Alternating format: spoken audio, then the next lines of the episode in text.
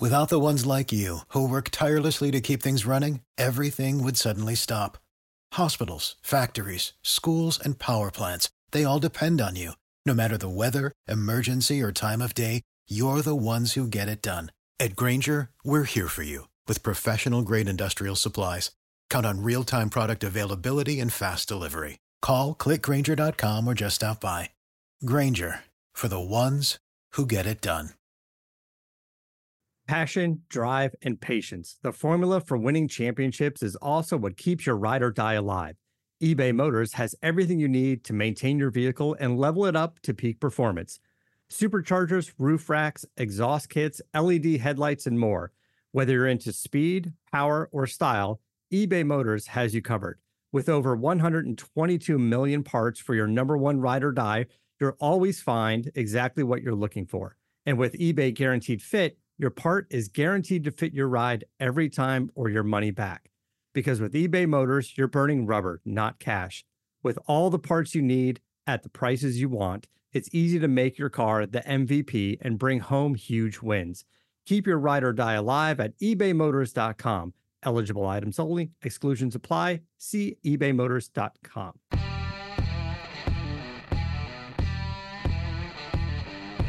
All right, we're back at it again. It's a new week. Although for the team, it was a rough week, that's for sure. We'll talk about that in just a little bit. Only one game the Avalanche were able to get in between our last show and this one. But I gotta tell you, gosh, do I love those third jerseys. I love the triangular logo. I love the C in there from the state flag. I love the state flag on the jerseys. Love the white shoulders. Oh, I love everything about them. I'm a grown man. I will be honest with you. It is one of the newer jerseys that I've actually purchased. I'm not ashamed of it. I love the logo. I love everything about it.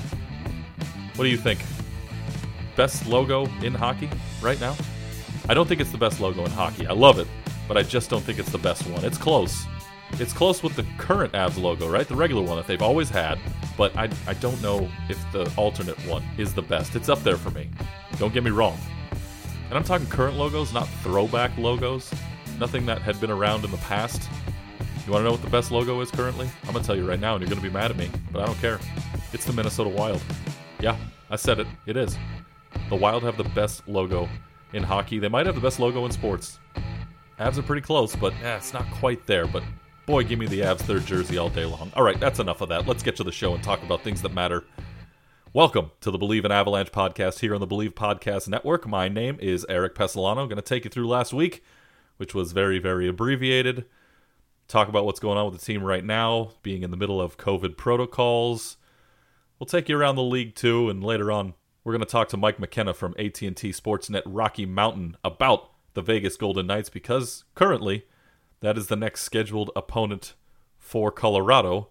We will see whether or not that happens. Of course, the team's still fighting through some of those positive tests.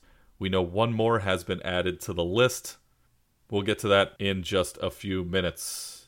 You want to follow along with the podcast? You can head to Twitter at Bleav in Avs at B L E A V in Avs is the handle. Go ahead and tweet your thoughts about the show, about the team. I want to hear them. We'll talk about it on the air. The new poll that's going to go up right now: Who has the best logo in the National Hockey League? You're going to have a few options. I can't fit all 31 of them in there, and I'm not putting any alternate logos in there too. Even though I love the Avs alternate logo very, very much.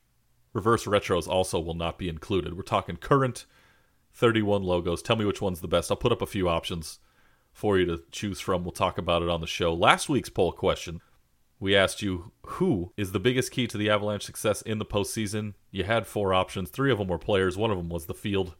But Philip Grubauer, 83% of you said Philip Grubauer is the number one key to the team's success going forward. I love it because I agree. Goaltending wins you championships. I love Nathan MacKinnon, and I love Cale Makar. You know that. But you got to have a goalie. A lot of you folks out there also thought Nathan MacKinnon is the biggest key, but I'm sticking with Grubauer, even though I love Nathan MacKinnon. Hopefully he gets back soon, trying to get healthy after that lower body injury, whatever it was. Hopefully we'll see him on the ice sometime within the next week or so. Don't forget, you can also hit me up on Twitter at Eric underscore Pesolano. Same handle on Instagram. If you want to chat at me, go ahead and follow. For this podcast, If you're listening on Apple Podcasts, go ahead and subscribe, rate, and review. I want to hear your thoughts. Again, I try to improve every week. You may be sick of me by now. I've only been doing this for a few weeks. I'm trying to get better for you. Jeez, just lay off me for a little bit. My goodness. I'm just kidding. I love you. You know that. So, as we get things started on the show here today, we have to give our condolences to the family of Ralph Backstrom, of course, who was the founder of the Colorado Eagles, who are now the Avalanche AHL affiliate. team was founded in 2002 as part of the Central Hockey League, worked their way up through the ranks to get to the AHL. That's all due to Ralph Backstrom, who played over a thousand games in the National Hockey League with the Canadiens, Kings, and Blackhawks between 1956 and 1973. Won the Calder Trophy in 1959 with the Canadiens and won six Stanley Cups.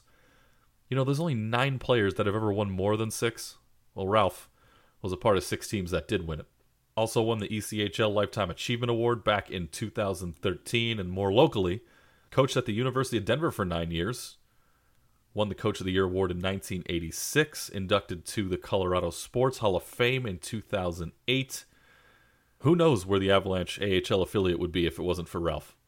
We talk a lot about teams relocating their franchises, getting them closer to home. You could look at the Pacific Division.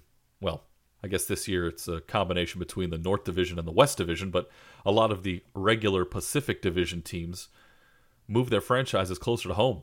Anaheim did it, right? They moved the team from Virginia to San Diego. The Kings did it. They had the team in Manchester and then relocated the franchise to Ontario, California, a lot closer. For those of you unaware, Ontario and LA, it's not a hop, skip, and a jump. It's very close in the grand scheme of where other teams are. But if you live in the area, you know Ontario and LA aren't terribly close. Easy access to get there. Just takes a drive or two. You know how traffic is down here in SoCal. It ain't great. But it's a lot closer than having to go to Manchester, I'll tell you that right now. So who knows where the Avs AHL affiliate would be if it weren't for Ralph Backstrom. Condolences to him as he passed away last week. The owner and CEO of the Colorado Eagles, Martin Lind, had this to say about Ralph. Ralph Backstrom was the most honorable gentleman I've ever encountered in my professional life, and he was single handedly responsible for professional hockey in northern Colorado. When you have a guy who's got all those accolades to his credit, you got to think sometime soon he's going to find his way into the Hockey Hall of Fame. Okay, let's take a look at last week now. One game that was actually played, hard fought victory for the Avs, playing very, very short-handed. Nathan MacKinnon was out, Erik Johnson didn't play, Devon Toews, you know, some of the usual suspects still not quite back on the ice just yet. But Avalanche did take care of business. Philip Grubauer, who I just mentioned ago, the biggest key to getting the Avs a cup this year was absolutely on fire the other night. So on fire, in fact, he was my number one star, stopping 27 of 28 shots against the Wild in that victory. I ended up giving Logan O'Connor the number two star and Cale Makar the number three star. O'Connor with a goal Cale had another point there with an assist. But usually in 2 1 games, you're going to give it to the defense. So we throw O'Connor some love in there offensively because you still do, no matter what they tell you, have to score goals to win a hockey game. I know, breaking news. Let's walk you through the game real quick. Early on, you know, Dries got that interference call in front of the net about three and a half minutes in, and Minnesota, they, they had an opportunity or two. Grubauer had a had a glove stop on that power play, and right there, 23 consecutive power play kills for the Avalanche. Conversely, not really shocked when it's the Wild because they had the worst power play in the National Hockey League at that moment. So there wasn't a whole lot of shock going on there. But Gru stepped up big in that first period. Avs had a couple of power plays themselves. They really couldn't get anything going. Couple of scrums in front of the net on that first one, but couldn't score. Couple of defensive zone turnovers again for Colorado, and those are the things that we've been harping on. Can't have them. You cannot have them against teams I would say especially in your own division, but since this year every game is in division, so even more important. But near the end of the first period, Logan O'Connor got his second of the year. Hard work goal in front of the net too. Was able to shove that one home. Sherwood and Makar had the assists. Good finish to the period. Love to see them get one late, and more importantly, not give one up late as they headed the locker room up one to nothing. Second period, Avs had a couple of good pushes. Offensively, still couldn't find a way to score. Then the Wild went on the power play after Logan O'Connor got caught for high sticking, and Minnesota just couldn't score again. At that point, two for the last 41 on the power play, and the Avs had killed off 24 consecutive power plays. Avs turn around not too long later. Nichushkin crashes the net, gets the rebound off that Donskoy shot. Looked like Suter fell asleep a little bit in front there on Nichushkin, who kind of snuck in behind him, and Valeri gets his second goal of the year. Grubauer got a big stop a little bit later after a dis- defensive zone turnover with Greenway in front of the net, and then the moment of the game. Didn't result in a goal. But Cale Makar, oh my goodness, with the handles, breaking ankles, things you only see on a basketball court. That's the hockey equivalent of a crossover right there. And Cale was able to shake a defenseman. Didn't score, but that was the highlight reel of the game. You know it, I know it. Don't even argue with me. I'm sure I'll hear about it on Twitter. Whatever. JT Compher gets in a scrum. The two matching 37s getting into it. Really the first time we saw a fight this year with this team. There had been a couple of dust ups, but this was the first time we actually saw somebody get into a fight. Compher gets the extra unsportsmanlike conduct penalty during that scuffle. I'm not really sure why. Seemed pretty mutual there in the fisticuffs department, but what are you going to do? And it all leads to Minnesota getting the goal that ended up bringing the Wild back to within one. Kaprizov from Parise in the slot. The penalty kill streak ends at 24 for the Avalanche. Can't be upset about that streak. You're not going to stop in a row like that very often during a season. So bravo there. Gerry Mayhew got an assist on that goal. He's the reigning AHL MVP up with the Minnesota Wild, getting some time in right now with their issues going on with COVID as well. Of course, they're in the midst of a pause, not being able to play, but good to see the young kids getting up there getting a shot. Other than that, rest of that period, nothing doing. Could argue there were a couple calls that were missed there against Colorado, meaning sending the Avs to the power play. But other than that, you go to the third with a lead, feeling pretty good about yourself. They get a power play pretty quick to start the third period. A couple of big saves in front by Grubauer when they were shorthanded as Hartman came in all by himself. And then right off the faceoff, Grubauer had to make a save right after that play. So good goaltending by Gru, shorthanded. There's going to be moments like that through the season where you need your goaltender to step up, and he certainly did there. Next thing we hear the reports that Jared Spurgeon is not on the bench for the Wild. He misses the rest of the game. Fourth line steps up for Colorado. But that third period, in the first half, and pretty much the first three quarters of it, not much going on. It was just kind of neutral hockey for a good 15 minutes or so. Dries tried to make something happy. Soucy had an open net. He ended up missing. Saad could have put it away. He had a chance, couldn't quite bury it. And then near the end, big scramble in front. But defense stands up. Grubauer makes the saves he needs to. Avalanche win it 2 to 1 to get their 14th and 15th points in the standings on the season. Things looking real good right now for the Avs, and that's the last time anything good happened to the team because, as we all know, it has been a nightmare of a week, but we knew these things were probably going to happen. Lots of postponements so far this season due to either positive tests or through contact tracing, right? Close contact. The big question is could this have been avoided? I don't mean could this have been avoided and the answer being, yeah, don't play any games. I understand that. The question is, how can this be avoided if you're going to play games or play a full season? The answer apparently here is why did they play this particular game? Minnesota knew they had a positive test. They knew there was contact tracing. They removed the players. I don't want to say the wild, it's the league. They removed the players, but still had the teams play, still had the teams practice. You find out a linesman tested positive also. So there's a real chance here that this is spreading during gameplay, or at least out on the ice whenever these two teams congregate. That's a real concern. You got to figure out how to curb this thing. You got to figure out how to keep people even more safe. The bubble worked great. This season, if you're looking at how it's gone so far compared to the bubble, it's been a disaster. There's really no other way to put it. I don't like to be that negative Nancy person. I do it in my own time when I'm by myself. I'm a negative person. but in the grand scheme of things, I sit down, I calm down for a minute, and I realize, all right, time to be a little bit more positive. But in this case, it's not being handled very well. You're losing a lot of games due to postponements so far this year. More importantly, these guys are picking up the virus and potentially bringing it home. I, know that's the high level grand scheme, looking at the big picture thing. Something's got to be done. Removing the glass behind the benches, it's great for aesthetics. kind of weird how we've gotten to that point.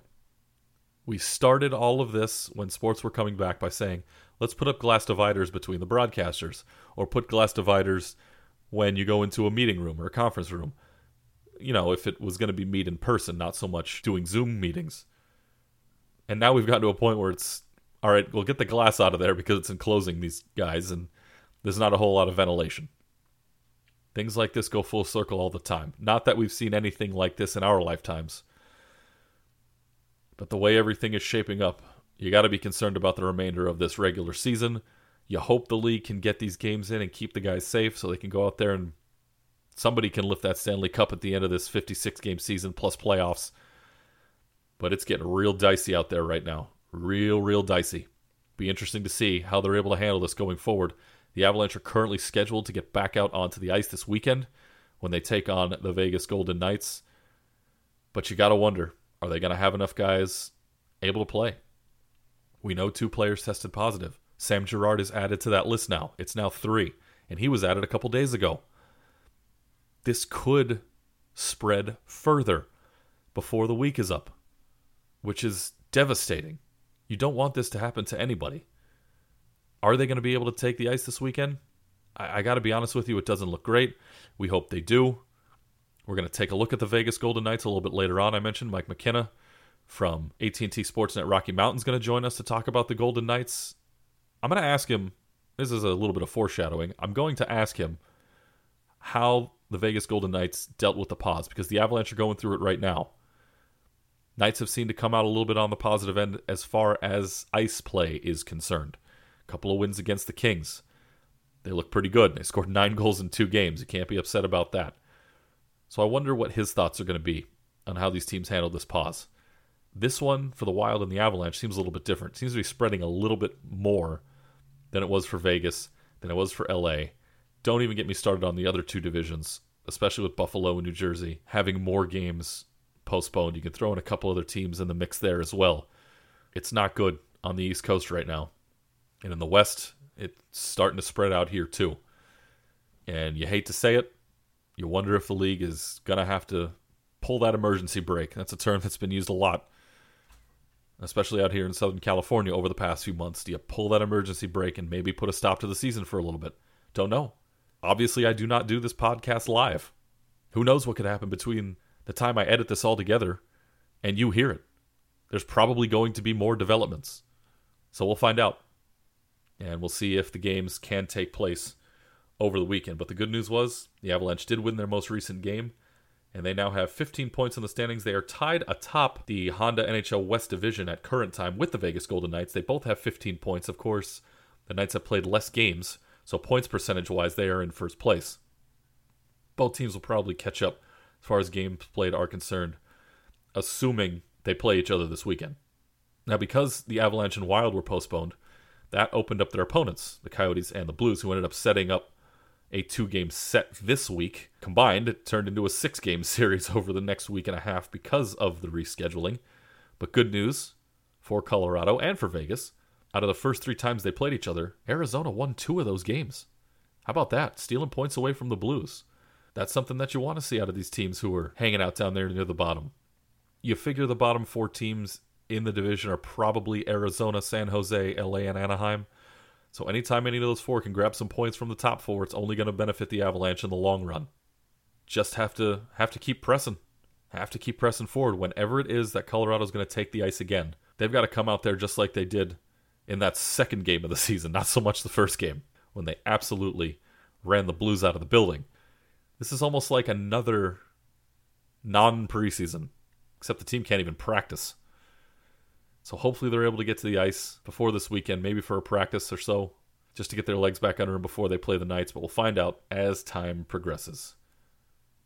You're listening to the Bleav in Avalanche podcast here on the Bleav Podcast Network. I am Eric Pesolano. Don't forget, you can follow me on Twitter at Eric underscore Pesolano. It's the same handle on Instagram. You can follow the podcast at Bleav in Avs on Twitter, also at BLEAV in Avs. And go ahead and let me hear your thoughts about everything going on with the team right now. All right, let's move on. It's time for Know Your Foe. We're going to talk a little bit about the Vegas Golden Knights. Originally, we were going to talk about the Arizona Coyotes too, but those games have been postponed. So we will talk about the Vegas Golden Knights. And joining me here today, you know him from AT&T Sportsnet Rocky Mountain, a studio analyst for the Vegas Golden Knights. He's also the host of Six Degrees of Mike McKenna right here on the Bleav Podcast Network. You can listen to him on Spotify. Mike McKenna is here. Mike, thanks for joining me. Hey, happy to, man. Anytime I get the chance to talk hockey, it's always a good day. Oh, it's my favorite time of the week when, when I sit down and do this once a week. All right. So let's kick it off. We'll, we'll start on the, the little bit of a negative note, right? The the Avalanche are in the midst of uh, a pandemic pause uh, right now. Vegas went through pretty much the exact same thing not too long ago. Give Avalanche Nation, if you will, just a little bit of a sense of what it was like for the team to have to go through that before they got back to play. Well, it's interesting because the, the, Golden Knights didn't really miss a beat. They came back, they've won two straight uh, in pretty convincing fashion against LA, who's, you know, LA's been okay, right? They're a mid pack team, they're finding themselves, and VGK is a wheel, man. Like, this is a big, powerful club. So, like, you'd expect them to beat LA, but they looked good doing it for most of the games. And what I look at it and think of is, you know, they didn't really have anybody that came out of it seemed to be missing a beat. You know, like it it seemed to be okay for the club, but Alex Pietrangelo is still out of the lineup. Um, and it seemed like it really went through the coaching staff more so than players for Vegas in, in terms of who was actually in COVID protocol. And we have to remember too that COVID protocol can just mean that you were in proximity to somebody who had it as well. So, you know, we don't always know reasons for why people are put into it other than exposure or potentially having it. So uh, I think that the Golden Knights were definitely happy that, you know, listen, like no way's been really sick. You know, this is still a pandemic, like, and it's a very, very real virus that's hurting people. And um, like Kuznetsov today with the Capitals came out and said, yeah, it wasn't easy. And Anton Khudobin has said the same thing. So I think anytime you get through it without anybody really battling serious health consequences, you feel first, that's your first uh, frame of reference and happiness. But secondary is trying to come out, trying to find your game as quick as you can and it didn't phase the Golden Knights. It was basically like they had an all star, an extended all star break. They went, you know, imaginary. Imagine that they went to Aruba for like a week and came back, which it's kind of like it's not really like quarantining, but it's, you know, it um, it was wild. It didn't really seem to phase him, as and we're talking nine days off. It's a lot. Yeah, that, that is a long pause for the middle of the season. I, I think you answered the next question I had pretty well. Was going to be individually and some of the players do you notice anything different, or has it pretty much just been picking up where they left off? I really haven't at all. Uh, I, you know, I think that for the Golden Knights, especially the the time that was off previous to the bubble, you know, when everything went on pause in March and we took a couple months to get back to playing, Golden Knights had some young players that really took advantage of that. Defenseman Nick Hague, Cody Glass forward. Like we're talking about these guys that really put on muscle and, and, worked on their game in ways not necessarily on the ice, but off the ice, mentally, physically. And, and I think across the league, you're seeing that that we're really adaptable nowadays. You know, and you have to be. So you have to find ways to to one keep yourself occupied, but two to improve your game. So it, it's not like it's not like the guys are going out sitting around the fire having a couple smokes with the buddies. You know what I mean? Like that's not what happens in today's world anymore, right? These are finely tuned athletes that are very well aware of what they need to be need to do to be successful even when there's breaks like this. Right. When you when you look at the scope of the season now as we switch gears to the players themselves and how the season has gone so far. Mark Stone named the first captain in franchise history I'd imagine he wears it like a badge of honor, as he should, because that's what it is. Have you noticed any type of pep in his step, and has his game improved since he took over the C? I would say so. I mean, he's scoring at the best rate of his career right now. And part of that's playing alongside Max Pacioretty. These are two guys that just have incredible teamwork with one another. Um, they're fighting themselves all over the ice. It's it's instant chemistry to where you can tell they don't even need to talk anymore. Of course they are, um, but you have that intuition. And I mean, Mark Stone's got 14 points in nine games. You know, his playmaking skill is has always been paramount. He scored a couple goals. Uh, he's on. He's got three for the season but to me, it's just the level that people follow him. You know, I played with Mark Stone in Ottawa and saw the way he was in the room, and he should have been the captain in Ottawa, but they didn't. You know, the team doesn't give him a long term contract, and things are goofy there, and mm. extraneous things keep that from happening. Well, in my eyes, midway through last season, the 1920 season, I thought Mark Stone was the captain of the Vegas Golden Knights. And that's not just for me being his teammate and knowing, but just watching the way he plays with the passion and emotion and uh, big things at the right moments, just watching the team follow him. He was the right guy for the job. He's responded to it, and he looks like he's having fun. You know, you're always your best in life and in sports when you're having fun. And he's got that infectious personality that everybody on the team just gravitates towards. You you mentioned Alex Pietrangelo, of course. Uh, hopefully he, he returns soon, right? It looks like that's that's going to be the case. What has he added to this team, and how well has he fit in with the rest of the club? Well, he's added a right shot defenseman that plays a lot of minutes, uh, and I would I would classify his play so far as being a work in progress, which is crazy because we're talking about a top 60 in the league, top, you know, whatever you want to call it, potential Norris Trophy winner at times, and uh, and I think really he's been fine. You know, he's fit in. He hasn't been great, but you can see where his game will get to that level again. Uh, you know, we didn't have, there was no exhibition games. Right. So Pietrangelo, other players who've moved to different teams, they're learning on the job as the season goes. Generally, you've got four or five games to work out those kinks in the preseason. So it was coming for him, right? He was starting to learn how Pete DeBoer wants the team to break out. That was very different than St. Louis. You know, Vegas likes to force the wall. St. Louis uses the middle more often. Power plays a little bit different, running through the point uh, in, in, different ways out to the flanks. In comparison, once again, Vegas to St. Louis. So uh, this is a guy who spent the better part of a dozen years in one organization. He'd never been anywhere else. Um, so I think he's been acclimating fine, and I, I, expect this game to to get right back to what it was seen in St. Louis. But the X factor to this now is that he's really the perfect complement and the perfect foil for Shea Theodore. You know, Shea Theodore is the one, number one defenseman on the Vegas Golden Knights, mm. and Alex Pietrangelo insulates him. He makes his minutes a little bit easier because he's not always facing the top pairing, which is a huge advantage for the Golden Knights. My friends here in Southern California love hearing that Shea Theodore is the best defenseman on the Vegas Golden Knights. I'm sure that's a sore, sore spot. Yeah, and it'll be. It's always interesting when those teams play, right? Because Dallas Eakins, who's now the coach of the Anaheim Ducks, was Shea Theodore's coach in San Diego, yep. and really is credited with helping grow Shea's game. So very interesting dynamic at play there too. I want to. I'm going to go off on a tangent real quick because you brought up San Diego. You know, uh, earlier in the show, I talked about Ralph Backstrom and how instrumental he was in, in bringing the Colorado Eagles uh, into fruition and ultimately up to the AHL. So you have a AHL team not too far away from the big club. Now the Vegas Golden Knights get to enjoy that same luxury with the Henderson Silver Knights. How has the reception of the team been in that area, and how cool is it to be able to go check out an AHL game right in the backyard? It's wild. And, you know, for me, it's got a personal connection because I played in the Orleans Arena where the Henderson Silver Knights are going to spend this season and next until their brand new home in Henderson is ready. I played there for the Las Vegas Wranglers of the ECHL from 2005 to 7.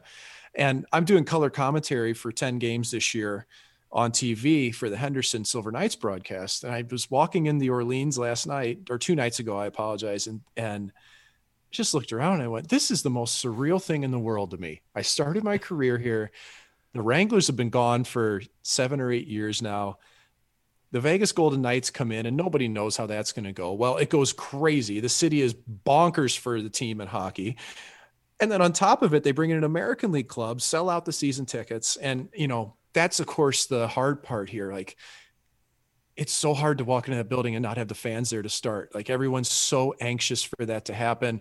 They're doing some really unique things. They have a town crier comes out when the. Silver Knights score, blows a big bugle and unrolls a big scr- uh, scroll to say who had a goal and assist. And um, it's just amazing, you know, to see how hockey's grown here, much like in, in Southern California, you know, LA, San Diego. I would even say even going out to Ontario and Bakersfield and areas that are that are near enough to LA within striking distance, the game's grown so much across the United States. I have yet to reveal this on this podcast in the first five weeks uh, I've done this show, but I am very close with the Anaheim Ducks High School Hockey League, and we in fact go out to Las Vegas at least once a year and and play games at City National Arena. And uh, this upcoming year, eventually, you know, when everything gets back to some sort of normalcy, we'll play at Lifeguard Arena as well. And I think my favorite thing about those two buildings are how similar they are. So that way, if any of the Silver Knights get called up and have to go practice at City National Arena, it looks like the exact same place. You know, one's yeah. got a little bit more amenities than the other, but it's basically the same building. So that's got to be cool. It's kind of Groundhog Day for the guys. I, you know, the biggest thing is that the guy, the the players get to live in the same city. Mm-hmm. You know, and they find housing, and whether you're going over to Henderson or whether you're going to Summerlin on either side of the city, you get one place and that's where you live. And from somebody like myself who spent the better part of 14 years going up and down and all around and uh, got the highest level of Marriott points rewards you could ever imagine, not because I paid for it, somebody else did. It's such an advantage. It's so nice to have. You know, it, it's tough when you're you hop a flight and suddenly you're you're playing in Portland, Maine, but your affiliate is in Scottsdale, Glendale, Arizona. Yeah. You know, so that's uh, it's always an interesting situation. But yeah, it's a good deal for all everybody in the Golden Knights organization. And that's without even mentioning that there's a, a nice place that you can make a pit stop between Summerlin and Henderson. But we'll leave that for another podcast on another day. the Vegas flu. it was very real the first season. It's oh. amazing how many teams went from staying at casinos to now staying at non-casino properties the second and third seasons. Strange how that worked out, didn't it? Yeah, I, yeah. I heard some stories that will, you know, that will forever live in the vault. I'll, but, uh... I'll tell you this: I when I played for the Wranglers, the the word was smart teams win on Saturday night in Vegas, and we didn't lose often. hey, that's a that's a great philosophy to live by. We'll stick with that. You, you talk about um, how or what the uh, perception of the team was going to be the Golden Knights when they first started in the city. Obviously, it has blown up because they have done so well in the first few years. What is the mood around the team every year, knowing you're probably going to be a favorite, at least for the next few seasons, with the way the organization is run and the expectations around the league? Well, the first season, look at that, and everybody thought, okay, we've got a team. This is great. And I, you know, I've got friends in this city from when I played here. They've remained here after their playing careers, and you know, at the start of the first inaugural season, a couple of things happened. There was the mass shooting that took place, and Deryk Engelland takes the mic and does an unbelievable job. And people rallied around it in this city. It was amazing to see. And they needed it. They needed something to call their own in Vegas. They didn't have that before. They'd never had a sports team at the top level that was theirs, you know, and even the Raiders, they're a transplant. So it's mixed feelings. The, the Golden Knights are theirs. So that was the first thing that happened in this terrible, terrible thing in the world and in life became a positive in some ways for people here and for them to rally around the team. And then they just kept winning. And it turned into, you know, like my friends that were here saying, Oh, I've got these tickets. What are we going to do for 41 nights? You know, at the start of the year, they, they can't, they're trying to give them away or sell them. And, and then it turned into the hottest ticket in town that you can't get. Um, it's wild, you know. But uh, the uh, the hard part is that it sets the expectations so high. Like you have to win, and now it's you know the team pivoted from a six year plan to a three year plan. You know, in terms of being competitive and winning a cup because they exceeded all expectations. They knocked it out of the park. George McPhee, Kelly McCrimmon knocked it out of the park in the expansion draft and they're still reaping the rewards of that. They were able to some, use some of those some of those draft picks, some of those players to get people like Max Pacioretty and Mark Stone, to get Alex Pietrangelo. The bar's high, and you know what? There's a lot of pressure that comes with it, but the excitement of knowing that this team has an opportunity to win the Stanley Cup with this lineup, man, fans are amped and they, they want it uh, and they expect it. But you always have to make sure you caution that hey, there's still 31 teams and it is the hardest trophy to win in all the sports, if you ask me. Oh, I, I believe you, hundred percent. I will never have that chance, but I definitely believe that. That's for sure. You look at the Colorado Avalanche; their first year in Denver, they end up going and, and winning a Stanley Cup. Vegas almost uh, got to the top of the mountain there in their first season. Do you notice any similarities between that first year Vegas team and that first year Avalanche team in Denver? Uh, it's the, I think they're pretty different scenarios, really. You know that that Avalanche team really was built from the inside when it was the Quebec Nordiques, all those great draft picks that came through, you know, Sakic and Forsberg. And then to me, when Patrick Roy showed up, that's when everything changed, you know. And I do think you could take that similarity with the Golden Knights too. Probably the Pacioretty trade or the Stone trade. The, the trajectory of the franchise really took off when those happened because that's when management said, okay, we can do this. It's it's time to take a run, guys. We're going for it. We're going to put the chips in You know, we're Vegas. We might as well, I guess. But uh, and they have full support from ownership with it. They want to win, go for it. You're going to spend in the cap, we're going to do what it takes. Um, so I see the similarity in terms of arrivals like that. Um, being an actual expansion team doing what Vegas did is just so unique, though. Like, really, the way that they played the expansion draft and the way the players responded. You know, it's on the players to play that way. These were guys who were the misfits. You know, they nobody wanted them. Well, teams wanted them, but they wanted them on their third or fourth line. You yeah. know, Will Karlsson was on the fourth line in Columbus, and he shows up in Vegas and he pots 43 goals, gets nicknamed Wild Bill, and gets rewarded with a six-year contract. You know, so um, there was a lot of chip on the shoulder mentality back then for sure. I almost wonder if the folks up in Seattle are shaking a little bit that they may not get the exact same opportunity just because of the success of the Knights after after that expansion draft. tall task. Yep. yep. So now this season, with everything going on and realignment happening, we fast forward to this season. Colorado and Vegas, last time they met was in the bubble in Edmonton in that final game of the round robin, an overtime game. Vegas won it, of course, to take the number one seed going into the postseason. Is there any carryover from that coming into this year now knowing that these are probably the two best teams in that West Division and they have to play eight times? Maybe not from that particular game, but without question, these teams are fully aware who's considered the big dogs in the Honda West, right? I mean, everybody looked at it off the start and went, okay, Vegas, Colorado, and St. Louis. And so far, it's been right. You know, St. Louis is hovering at the top. Colorado's been very strong. Um, Minnesota's surprised some people, I think, in a good way but really it's it's the big three up top. And uh, I I think my feeling is that the players on the Golden Knights look at Colorado Avalanche and think this is really who we're going up against. You know, you look at that lineup, and I mean, it, it's not good to have MacKinnon out, you know, as as he is, but man, MacKinnon, Rantanen, Landeskog, and the defense. I mean, Makar. When you can get somebody out of college or junior that makes an impact like that, Calder, you know, rookie of the year type of player makes all the difference in the world. And I, I think too, like looking at the people have questioned the goaltending in Colorado, and I've always thought that was a little silly because the only thing I question is the durability, not the ability. It's the durability, not the ability, right? When Philipp Grubauer is on his game and healthy, plays fantastic. And I really love Pavel Francouz. I think this guy is really solid goaltender who's coming into his own. And I think he got thrown under the bus a bit in the bubble because he had some injuries late that people didn't know about that he tried to play through. And it's a tall task for a goalie, especially a rookie in the league, even though he's older.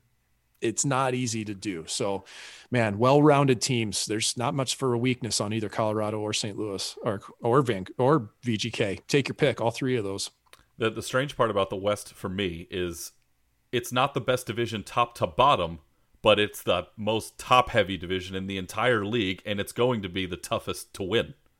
Yeah, it's pointy for sure. I mean, it's uh, you know, you were talking about the other day on the on one of our shows that it is kind of turned already turned into haves and haves nots, and you know, I don't think it's going to necessarily be like that by the end of the year. I really like what Anaheim's doing. If they could find some scoring, this is a team that's playing pretty good defense now, and Gibson and Miller are playing well, and you know, even LA goes in spurts too. We're still early, but you're right. Like, I mean, all roads to the Stanley Cup are going to lead through Colorado, St. Louis, and Vegas on, out in the West for sure. And, um, you know, it may not have as much intrigue as the Canadian division, which is just so cool for hockey fans in general, even us Yanks like me from St. Louis. But, um, yeah, it's those those balanced those teams in those divisions are a little more balanced, I'd say, than the West at this point, at least. It's a shame that one of those three teams is going to be out after the first round of the postseason. I know they're not going to change the format now, but you know we can always dream. Well, if you want to win, you got to beat the best teams. That's the bottom line to me, you know. And I think that you can't you can't even worry about who you're facing. I hear that all the time. Well, we want to have the best route to the finals. Well, all right. You know what? Teams are good at different points. I've seen teams that squeak in. LA Kings squeaked into the playoffs yeah. the first year that they won the Stanley Cup. And guess what? They squeaked in because they were playing a hell of a, t- a team game leading up to it and were on a roll. They peaked at the right time. So you want to win, you got to beat the best teams, play the hand you're dealt, let the chips fall. Yeah, they were the eight seed that year, weren't they? Out west. Yeah, yeah. They, they... and I believe they got in either last day or day before into the playoffs. Yeah, and I I, yep. I, I know they played Vancouver. I think fired that... their coach midway through. They had uh, Terry Murray as their coach midway through the season. Fired him. Daryl Sutter comes in. Yeah, It's inter- wild stuff. It's interesting where I'm located. I'm closer to Anaheim than I am to LA, but my goodness, do you hear it going back and forth a lot of the time? And that speaks to what you were talking about with the expansion of hockey, especially out here on the West Coast. You know, everybody, you can go out there on the Bleav Podcast Network and check out Six Degrees of Mike McKenna. He's a host on this network also. That's synergy. We, we call that It is. synergy. I love the crossover. Listen to episode 47 in particular. He sat down, talked to former Avs goaltender Peter Budaj. I, I love when players talk about their equipment and how passionate they, they get about their pads, especially. Uh, that was that was that was fun to, to talk to. Good to hear from him uh, after a few years. Oh, Pete was awesome, and Peter is Peter Peter's more intense than I realized. You know, we've crossed paths before and said hi at the red line, but we never really had a sit down conversation like we did. And I, I thought his perspective, especially coming into the Avalanche when he did, Patrick Roy's still there. Shares a stall next to him in training camp. I won't give all the details away. You'll have to listen to episode 47 to hear everything about it. Um, but talking about Joe Sakic's release uh, and just being part of something like that and and building to it like he did a couple years in the minors and and really like living the American dream. You know, he grew up in communist Czechoslovakia, that's now Slovakia, uh, where he's from, and left home early. And now he's happy as can be in America. Always wanted to come here. He's living in the Phoenix area now. So, super interesting guy. Played some good minutes for the Colorado Avalanche and somebody you always root for. Mike McKenna from AT&T Sportsnet Rocky Mountain. He's the Vegas Golden Knights studio analyst. Mike, thanks so much for being here. And hey, you know, hopefully we'll be able to see the Avs and Knights take the ice uh, by by the end of this week, and we'll we'll see what happens. But again, thanks for coming on and talking a little bit about the team. Anytime, Eric. Thanks for having me. You know, Mike does a great job on those Vegas Golden Knights broadcasts. Hopefully, if you get a chance, if you have the NHL Center Ice package, you can, you can watch those games out of market. Go ahead and check him out with the Vegas Golden Knights. Listen to his podcast too. I brought up that podcast that he did with Peter Budaj the other day. That was fun to to hear Peter's background. Again, I love hearing any type of players talk about the equipment they use when they're playing games because they're just so passionate about it. And it's almost like they're a kid in a candy store. So go ahead and check that out. You can listen on Spotify. Real quick check of the standings over in the Honda NHL West Division. Of course, we mentioned the Golden Knights leading the way right now. Same amount of points as Colorado, but they've done it in a couple less games. So they win by points percentage if the season were to wrap up today. St. Louis is also tied in points with 15. They've played one more game than the Avalanche have now at the time we recorded this show. So they will be the three seed Anaheim. Ducks playing well. They've played the most amount of games in the division to this point. They've got 13 points, one ahead of Minnesota. Arizona has 11, San Jose with 9, and LA 8 points. Still wide open, still a lot of games to go. But the top of the division trying to separate itself from the bottom. Ducks not allowing it to happen right now, so good on Anaheim for doing what they can do. You're listening to the Bleav in Avalanche podcast here on the Bleav Podcast Network. Eric Pesolano with you here once again. Follow me on Twitter at Eric underscore Pesolano. You can also follow the podcast at Bleav in Avs, at B L E A V in Avs on Twitter. Remember the Twitter poll this week. Go ahead and vote on it. Who's got the best logo in the National Hockey League? We'll talk about your responses on the show next week. Before we get out of here on a lighter note, I want to give a big congratulations out there to a guy who has been a thorn in the side of the Avalanche since he started playing in the NHL. That's Patrick Marleau, who is now third all time in the NHL in games played. 1,734 at the time we recorded this episode. He just passed Jaromir Jagr on the list. He's all by himself at number three. This is a guy who, whenever you see number 12 flying around on that ice in that teal jersey, you know you're in trouble. It doesn't matter how old he is, right? We saw Tom Brady the other day. There's some guys who can just defeat Father Time for a while. Eventually he wins, but you can have a pretty good lead. And Patrick Marleau's definitely one of those guys in the National Hockey League, always producing. Not at the level he used to in his prime, of course, on the back end of his career. But a guy that, no matter when you play the Sharks, you look up, you see number 12, and you know you got to go to work. You got to go to work that day. Because it's not just what he does physically, it's almost like having another coach on the ice that he's able to build up his teammates and let them know what's going on. You got as much experience as he does, you're in trouble. Doesn't matter how many minutes he plays. So once again, congratulations, Patrick Marleau. 1,734 games, number three all time in the history of the NHL. All right, that's going to do it for us here on the Bleav in Avalanche podcast. I just said it 12 seconds ago. I'm going to say it again. Go ahead and follow me on Twitter at Eric underscore Pesolano. It's the same handle over on Instagram. And go ahead and vote in our Twitter poll at Bleav in Avs on Twitter at B L E A V in Avs. Vote in the poll. Give us a follow. More fun stuff for you coming up this week. Hopefully, we'll be able to talk about some more games when we come to you next Tuesday. Just got to hope everybody's safe out there and they are testing negative to come back to the ice. And we hope that not just the players are testing negative and staying safe. I hope the same for all of you out there listening as well. Hey, we'll talk to you next Tuesday. You've been listening to the Bleav in Avalanche podcast right here on the Bleav Podcast Network. Talk to you next week, everybody. Bye bye.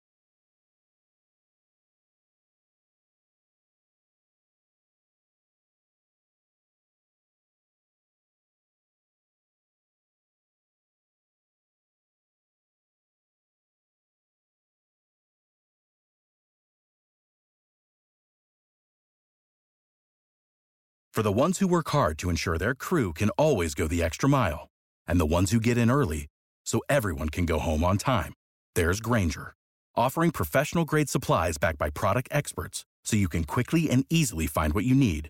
Plus, you can count on access to a committed team ready to go the extra mile for you. Call, clickgrainger.com, or just stop by. Grainger, for the ones who get it done.